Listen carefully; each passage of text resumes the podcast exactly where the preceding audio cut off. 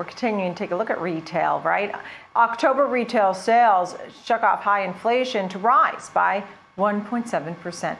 Our group here, Steve Brooks, CEO and founder of the Pop-Up Retail Expert, and also Ted Rossman, Senior Industry Analyst at CreditCards.com. Thank you both for being with us. I really want to get a feel of how consumers are feeling ahead of the holidays. Stephen, I'll start with you. As we take a look here at these retail sales numbers, it shows people were unafraid. They are ready to shop. Tell me more about the holidays. They absolutely are. I mean, we're 16.3%, I think, year on year as well, which is staggering. Your previous guest was saying about revenge spending, and I think there's a lot of that going on. Certainly, in spite of the logistics challenges that we know retailers have been facing, there's a lot of optimism and confidence in the consumer market. Luxury goods, cars, houses. You know, it's a good time right now. Yeah, absolutely. What's your big picture here, Ted? What are you seeing? And particularly, you can really size up what people are spending on looking at the credit cards.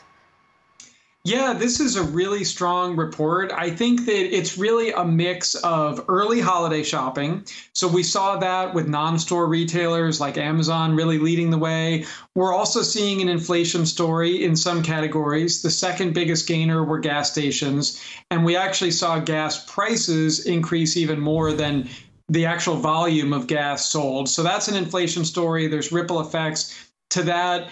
Third biggest gainer, that was electronics and appliance stores. And I think that's kind of a mixed bag. Some of that is early holiday shopping. I think some of that is the home improvement trend, and that continues to be strong. We saw that today with Home Depot's earnings. So I think the main theme here is even as services spending increases, spending on goods is still very strong as well.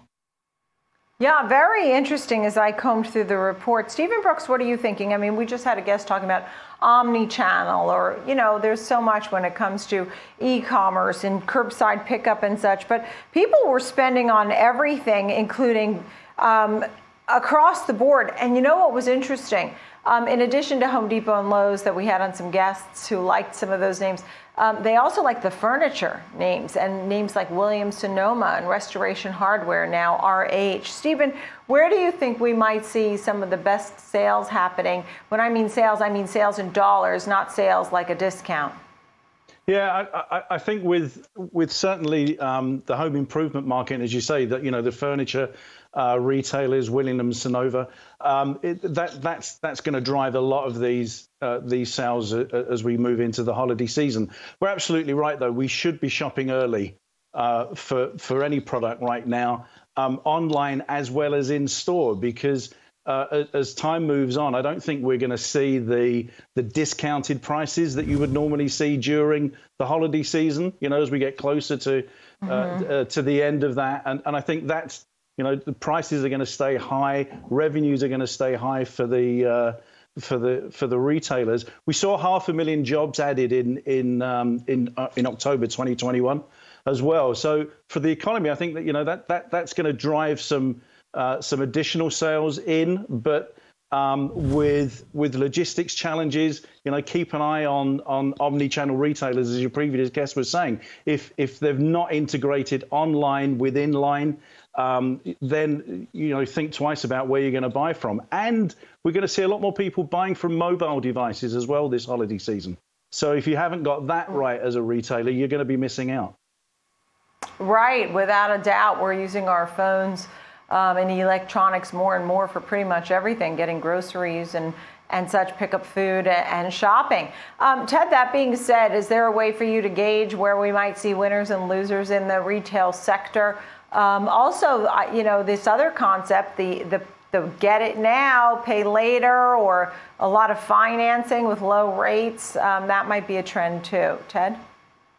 Yeah, it's interesting. You know, I think that the supply chain is definitely something that people are worried about. But I would stress that it's not like we're not going to have anything to put under the tree this year. It's more isolated. So Adobe recently did a study. They found that about 2% of the online products they were looking at are out of stock. So 2% doesn't sound that bad. It is up about 3x from pre-COVID times. And I think it's really isolated to certain categories. Video game systems would be a primary holiday example. It's really hard to find a new PlayStation 5 or Xbox right now. Certain toys are hard to find. In general, though, I think a lot of people have gotten this message about starting early. We saw Amazon, Target, Walmart, and others start their holiday deals as far back as early October. So I think that's going to help. Walmart was pretty upbeat on its earnings call about some of the extraordinary measures they've taken, like chartering their own freighters. So I think that maybe some of the worst case scenario of the supply chain worries seems to have eased.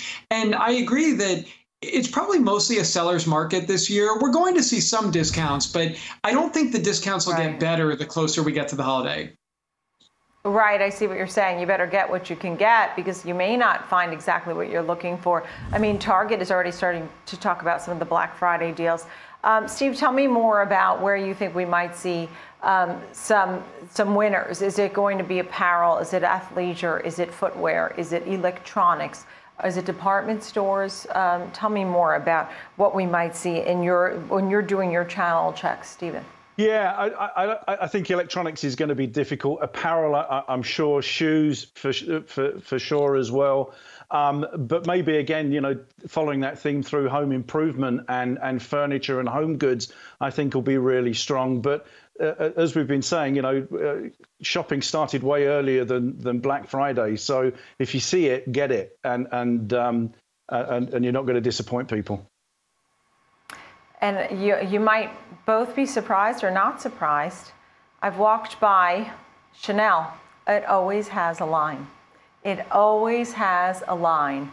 It's amazing. It's amazing. Yeah. On 57th Street in Bloomingdale's, everybody somehow is ready to spend on luxury. Stephen Brooks, CEO and founder of the Pop-Up Retail Expert, and Ted Rossman, thank you both. Senior Industry Analyst at CreditCards.com.